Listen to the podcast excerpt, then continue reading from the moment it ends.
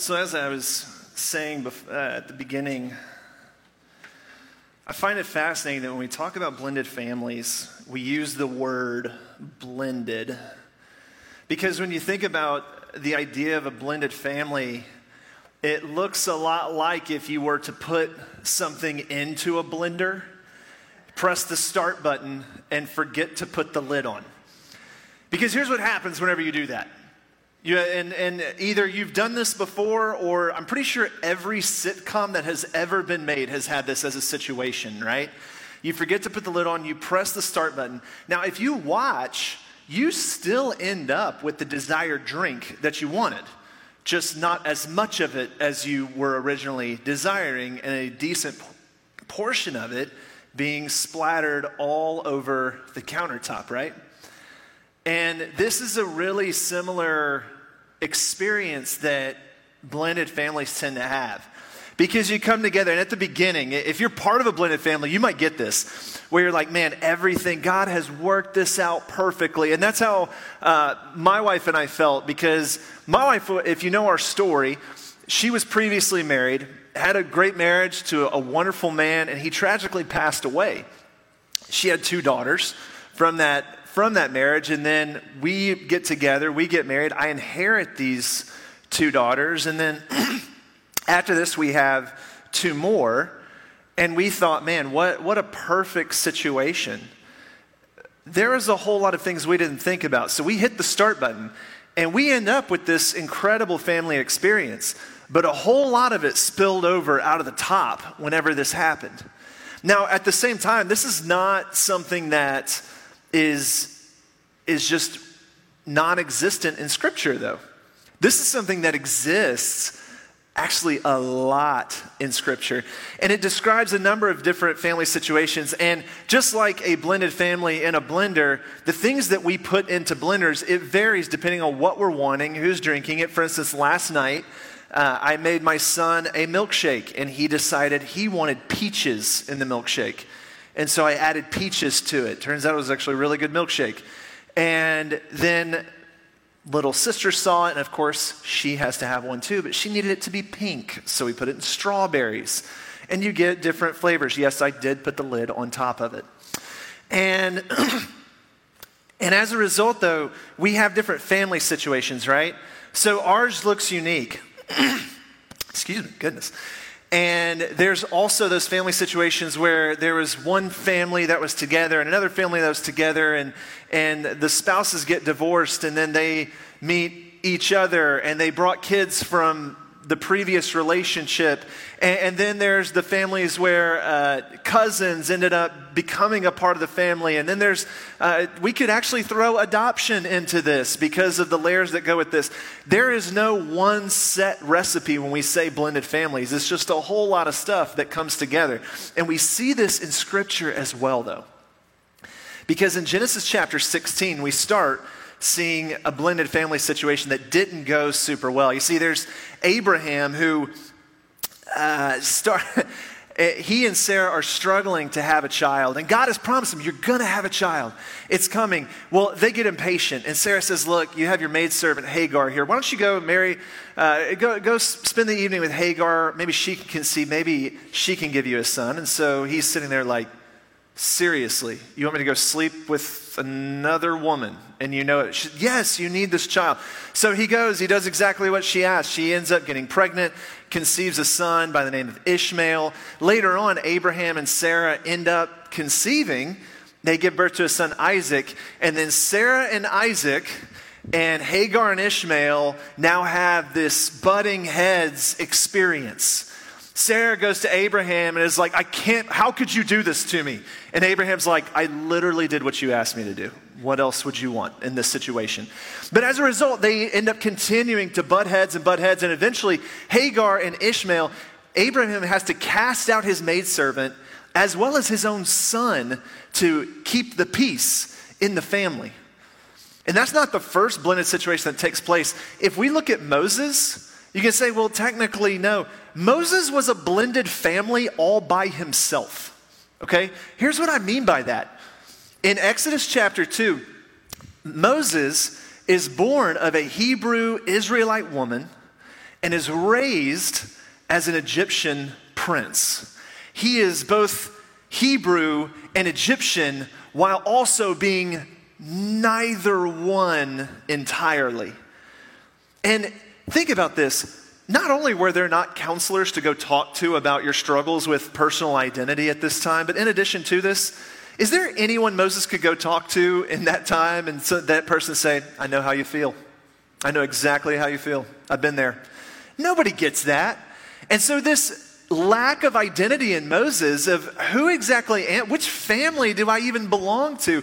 It wells up and it boils and it boils, and not really knowing who he is this entire time keeps boiling and boiling and boiling until finally one day, as he's walking around, he sees an Egyptian beating a Hebrew slave. And because of this lack of understanding of who he was, he can't take it anymore and he slaughters the Egyptian.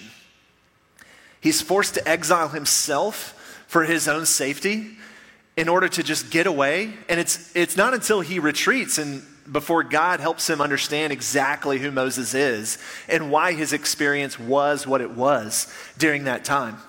I also skipped uh, Jacob during this, Genesis 37. Jacob had 12 sons with four different women. And however, with that being the case, in chapter 37, we discover Jacob has a favorite. Now, I think I've said this before, but maybe you grew up in a family where you're like, my parents didn't have favorites. We were all loved equally. And to you, I say, you were the favorites in your family growing up, okay? But now, the difference though was Jacob has a favorite. And the, the big thing here though is Jacob doesn't hide it. He has in scripture a finely ornamented robe, in Sunday school, a coat of many colors. He can only give it to one person, and he gives it to Joseph. It's very obvious that Joseph is the favorite son. And because of that, the brothers who all thought, yeah, we all belong, but oh, we don't belong as much as Joseph does.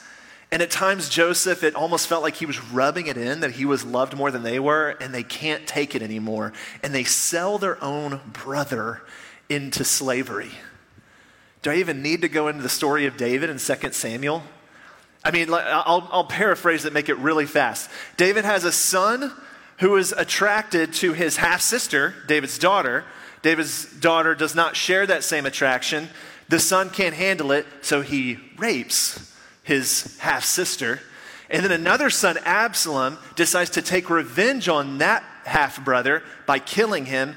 And then that son, Absalom, turns around and tries to overthrow and kill his father, David, and is killed in the process. Now, if you read 2 Samuel, the story just keeps rolling. Like, and then David went back into his palace. And you think, and there was no processing what just happened. Nothing.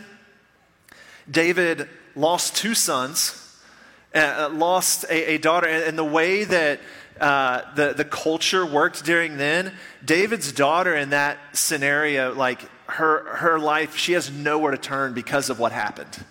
There was no recovery for it during that time and what took place. And at the same time, all these different women, all these different wives that David took on as well, they just sit and watch this happen. They're debating who's the favorite here as well. I mean, what a mess. And I didn't even name all the blended families. That's just a few of them to start off.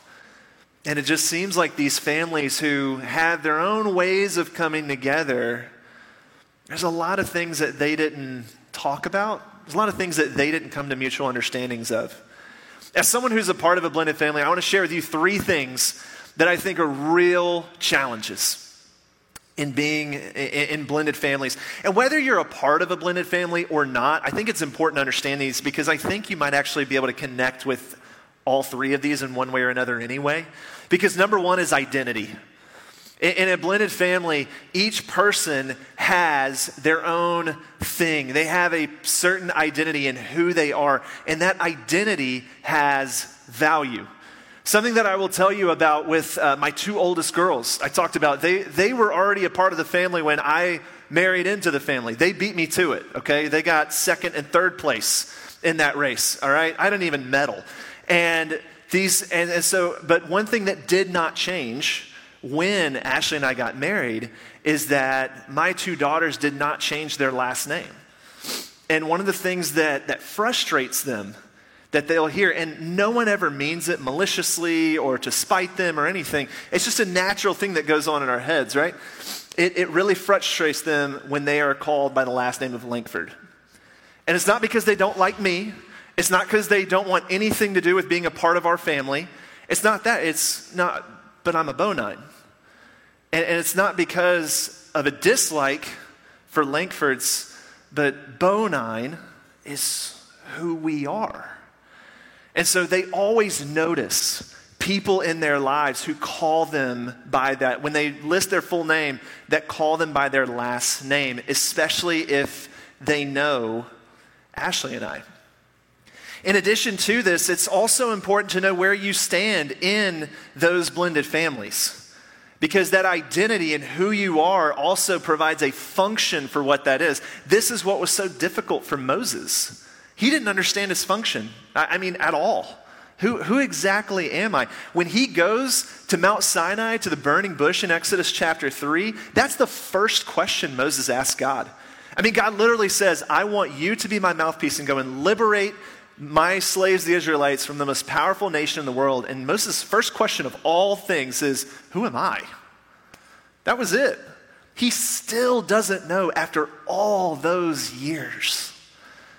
So, this is a vital piece. And whether you're part of a blended family or not, don't we all desperately seek to fully understand who we are? Challenge number two is communication. And, and, and, what I mean by that is when we struggle with identity and we struggle with relationships in one way or another, one of our tendencies is to communicate that in a really bad or unhealthy way. So when we, whenever we are frustrated because we didn't get our way in, in, in how we thought the family should talk or act or respond, we choose to communicate our missed expectations in a poorer way, which makes a worse response, makes a worse response, so on and so forth, and so on and so forth. And perhaps those of you who are a part of any family can probably talk about and discuss and imagine how those challenges have taken place. If we're being honest, how many of us have ever, uh, in our marriages, for those of you who are in a marriage or ever have been in a marriage, can talk about how one of the difficulties in marriage was that you and or your spouse came into the marriage expecting your marriage to look like the marriage of your parents. Anybody? Just out of curiosity? Just me. No one expected that. Okay, cool. All right, we'll just wrap up the sermon. It's been good. Thank you guys for having me. It's been awesome. Now, that's a natural thing, whether you understand, like whether you realize it or not. There are certain mind frames that we tend to take into, well, that's just how it was in my family growing up. And I hear that all the time. And so this communication can be challenging. I want to s- switch over just a little bit, though, because one of the challenges that, that exists in this is not just those expectations of what we experienced growing up, but also whether you had a, a healthy, unhealthy experience of family growing up. Something that does happen is we all have a framed expectation in our mind of what family should look like. I joked at the beginning of this series that the ideal family has a happily married husband and wife who has 1.5 children, one dog, no cats, and a 401k. Okay?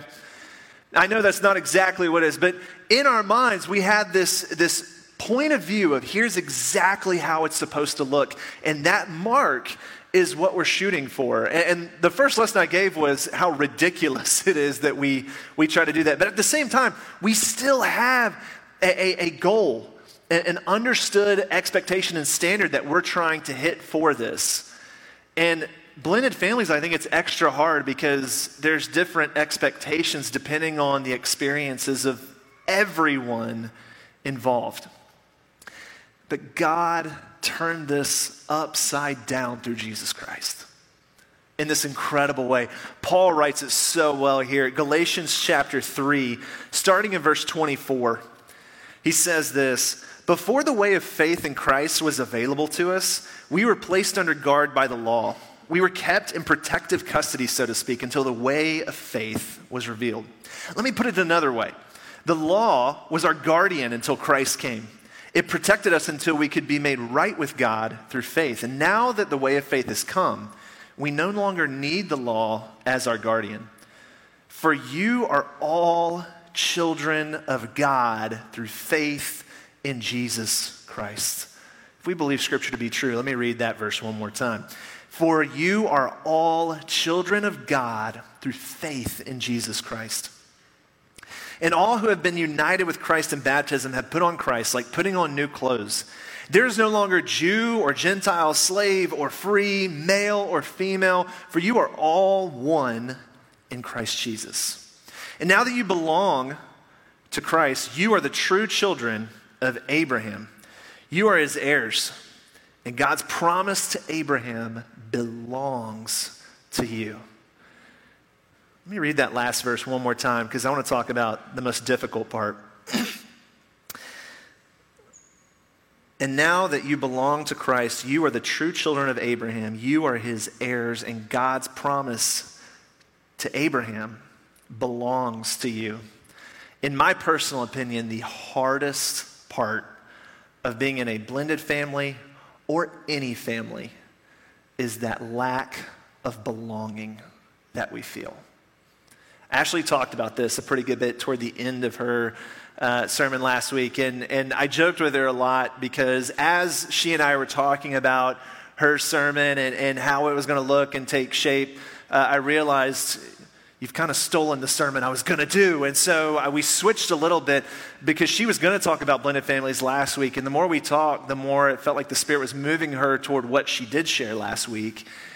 And my experience of blended families is very different from hers for a number of reasons. But you see, my sense of belonging was a little different because when she and I got married, Ashley still had a really, really close and great relationship with her in laws from her previous marriage.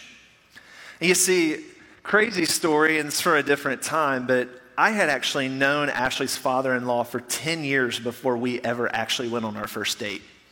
And we worked together. Our classrooms were right next door to each other the entire time that we were dating. We ended up teaching at the same school. And so we were able to talk about a number of things. But when we got engaged, I remember going to the family and seeing that side of the family, and I, I really didn't know what to expect.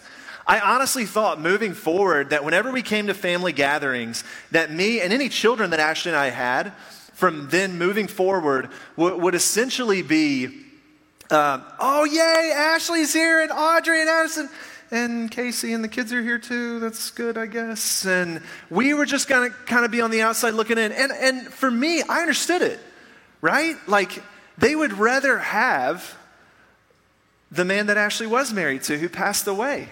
I get it, it doesn't hurt my feelings. And it was a sad event, and I just figured I would just kind of be on the outside looking in. And as our wedding got closer, we changed a few plans in our, our wedding plans. I, I'm a big includer. I always want people to always feel like they're a part, that they belong, that they that they're so like when we were first planning our wedding, I was like, I want everybody to come. Everybody from our old workplace, new workplace, people we haven't met before. Like the you know, scripture talks about God inviting people on the streets, like people on the streets, let's go, let's come to the wedding, let's do this. And I was ready for like 700 people to show up. Okay? That wasn't how many people are gonna come because I don't have that many friends. But at the same time, I was ready to have so many people, and after talking about it, we realized we just want this to be the people really close to us. So we had 50 total. And because there were three sets of family my family, Ashley's family, and her in laws uh, that took up all but like 10 spots in who we could have.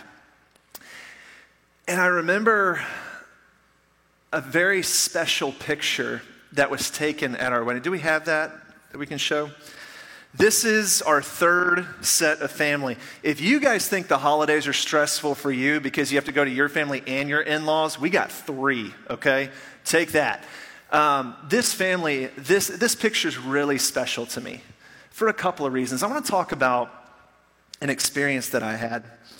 um, on the wedding day because, uh, by far, no questions asked, the highlight of, of that day was marrying my wife. And, I, I, put a ring on her finger. I put rings on Audrey and Addison's fingers as well, and, and pledged to be like the best dad that I could be to them. It, it wasn't great, but I, I've done my best so far. But at the same time, while that was the highlight, a couple of experiences that took place regarding this picture came in second. You see, growing up, my grandparents, um, my, my final biological grandparent died when I was nine years old. And the, my grandparents all had my parents later in life. And then my parents had me a little later on in life. And so I only knew the grandparents that I did have memories with as being very, very frail. They just couldn't get around. They couldn't do a whole lot. They were sweet. They were wonderful people. But uh, they weren't able to really do much outside of leave their own home. And so I enjoyed the conversations I had, but I always envied those friends that I had who grew up with grandparents where they would share all these incredible experiences and have these amazing conversations. I just never really had it. They had all passed away. And I'd always thought how cool it would be to have a grandparent who would really be intentional about being a part of my life because mine just weren't able to. And so um, I, I want to highlight one person. It's uh, the third lady to third lady to the left. Um, if you've been a part of like the churches of Christ in the greater Houston area, you might know who that is. That's Kay Onstead, Meemaw to us. And I still remember about 90 minutes before this picture was taken. I, am I'm, uh, I'm walking into the building to, to finish getting dressed, and, and Kay and um, one of the other family members pulls up in their car. They hop out and they just run, Oh, we're so excited for today. We're, we're so thrilled. And, and I'm feeling weird about the whole thing, okay? I am because, in a way, there's part of me that feels like I'm almost like stealing this other person's life and his family's there to witness it. And so, eh, not that I was, but there was this tension, if nothing else, just within me. And also wondering, how do I fit in? How do I belong in this family? And uh, Kay gets out of the car. She said, Casey, could I, could I talk to you over on the side? And I said, sure. Um, if you know anything about them, they, she's a pretty wealthy lady. She's, she's the matriarch of the family, too, and an incredibly sweet lady. But I was wondering if she was going to be like, hey, don't blow this, okay? Um, I, am a very powerful person, and I will ruin you if you don't. Um, if you know her, you know she is nothing like that at all. But I, am 25. I don't know her super well. Uh, I had good conversations with her before, but I didn't know what was coming. And so she pulls me aside. She said, You know, it is so special to me. I, think it is so great that, that you get to marry Ashley and that I, can tell you really want to be a dad to Audrey and Addison. And, and I'm looking like, yes, ma'am, I absolutely will. Please, please don't order a hit on me. And I'm, I'm feeling nervous. And she said, you know, this is a hard day for us because that was my grandson that we lost, and that's his family you're inheriting. But because you're marrying this woman and you're taking on these girls, I want to ask before this ceremony would you be interested in being my grandson? That's the, marrying her is still the top. That's a close second right there. I couldn't believe it. And, and, and not just a, this will be nice, that'll be okay. No, she really did want me to be a part of the family. And, and, it, and it was incredible. And, and, I'll say the woman next to Ashley, okay, have you noticed my wife has not aged a day since this picture either? So um, I lost a lot of weight since that picture, so you know, I'm doing good. But the woman next to Ashley, that's Anne. That was Michael's mother. And, and the hard moment in, in this wedding for us, uh, at least for me, to watch and experience. And, you know, I'm shaking hands, I'm giving people hugs. It's a wonderful day. And the wedding's been over for, I don't know, 15 minutes or so. And Anne's watching somebody else inherit her son's family.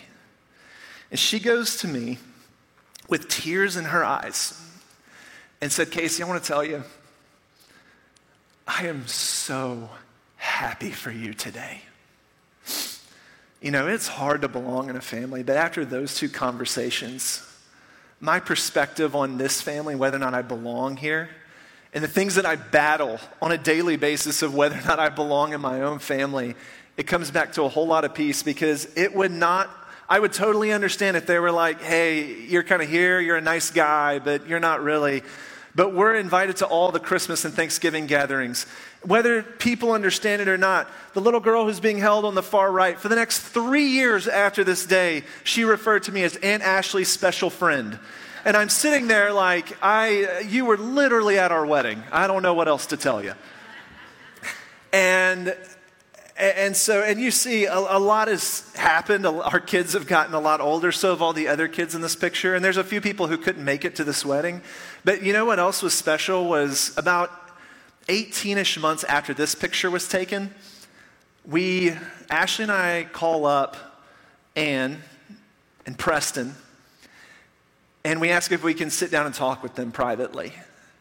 Because we knew it would be really difficult to tell them in a way that she and I were expecting a child. And so we go to their house and we sit down and we said, Look, we love y'all. And we wanted to tell you before we told anyone else that we're expecting a baby.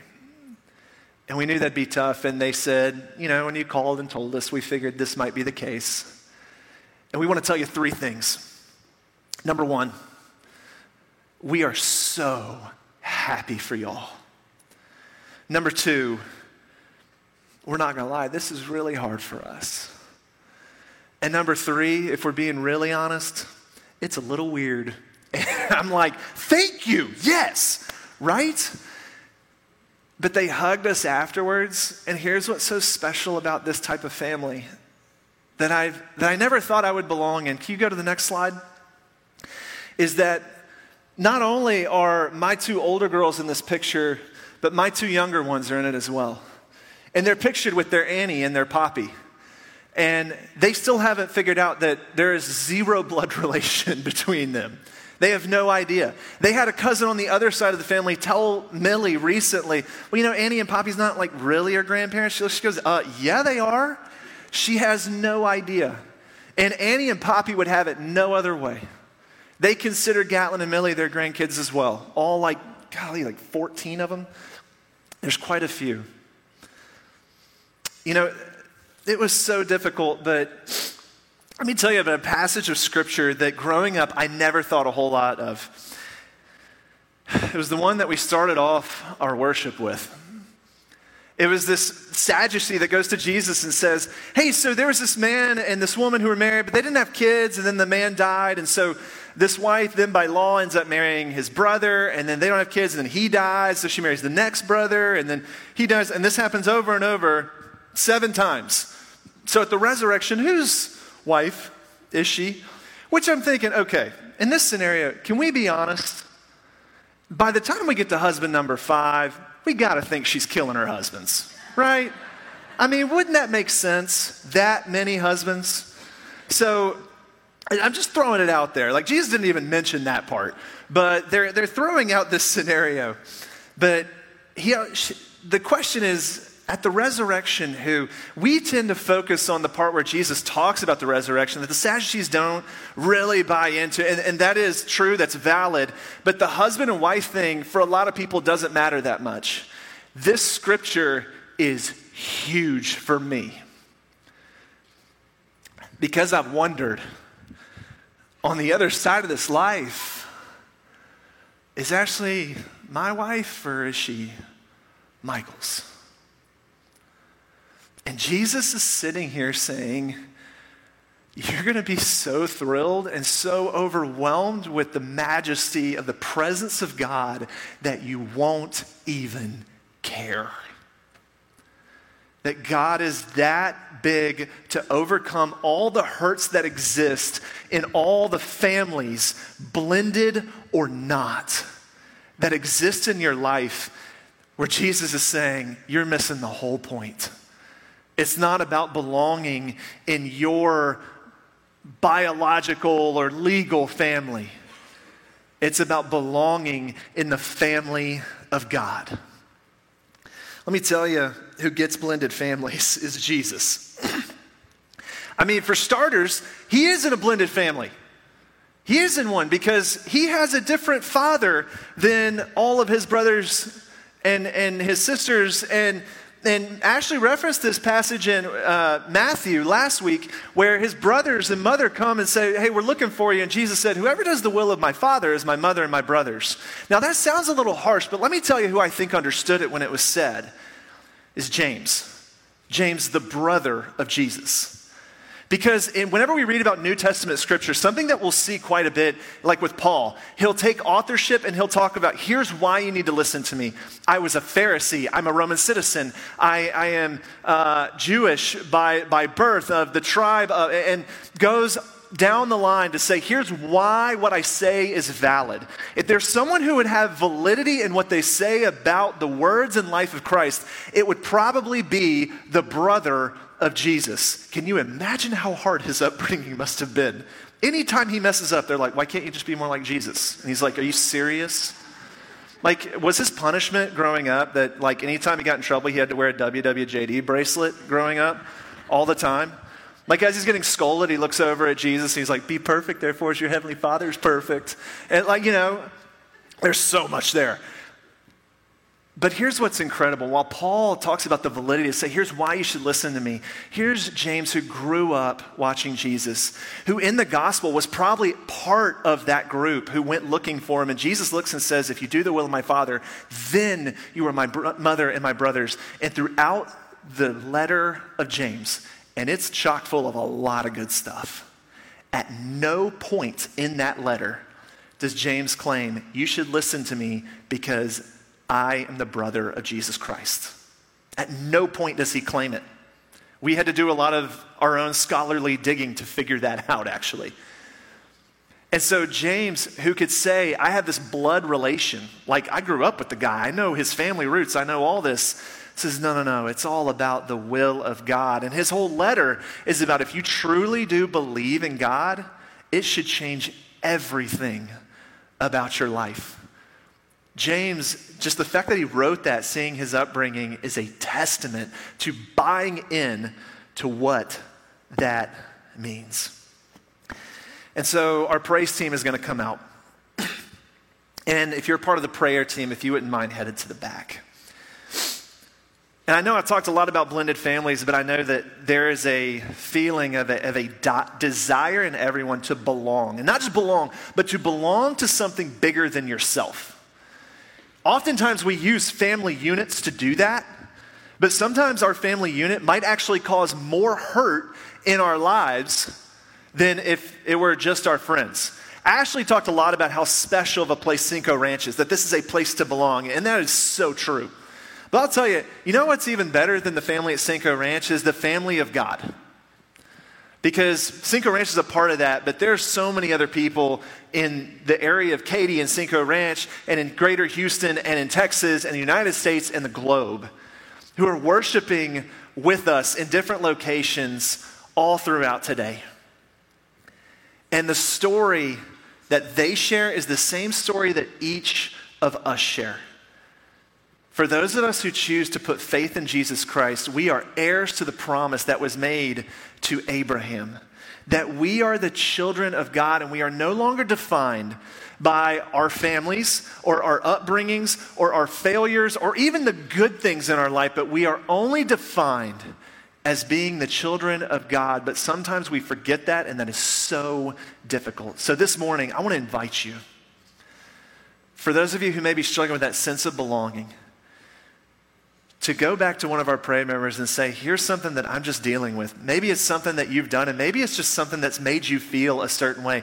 They're a safe space. We've talked about they are not allowed to share with other people. People go back there every week. I have no idea what they talk about. But they are there simply to pray and ask God to move in our lives and in our community. So if that's something that you would like to experience, feel free to head to the back as we stand and sing our next song.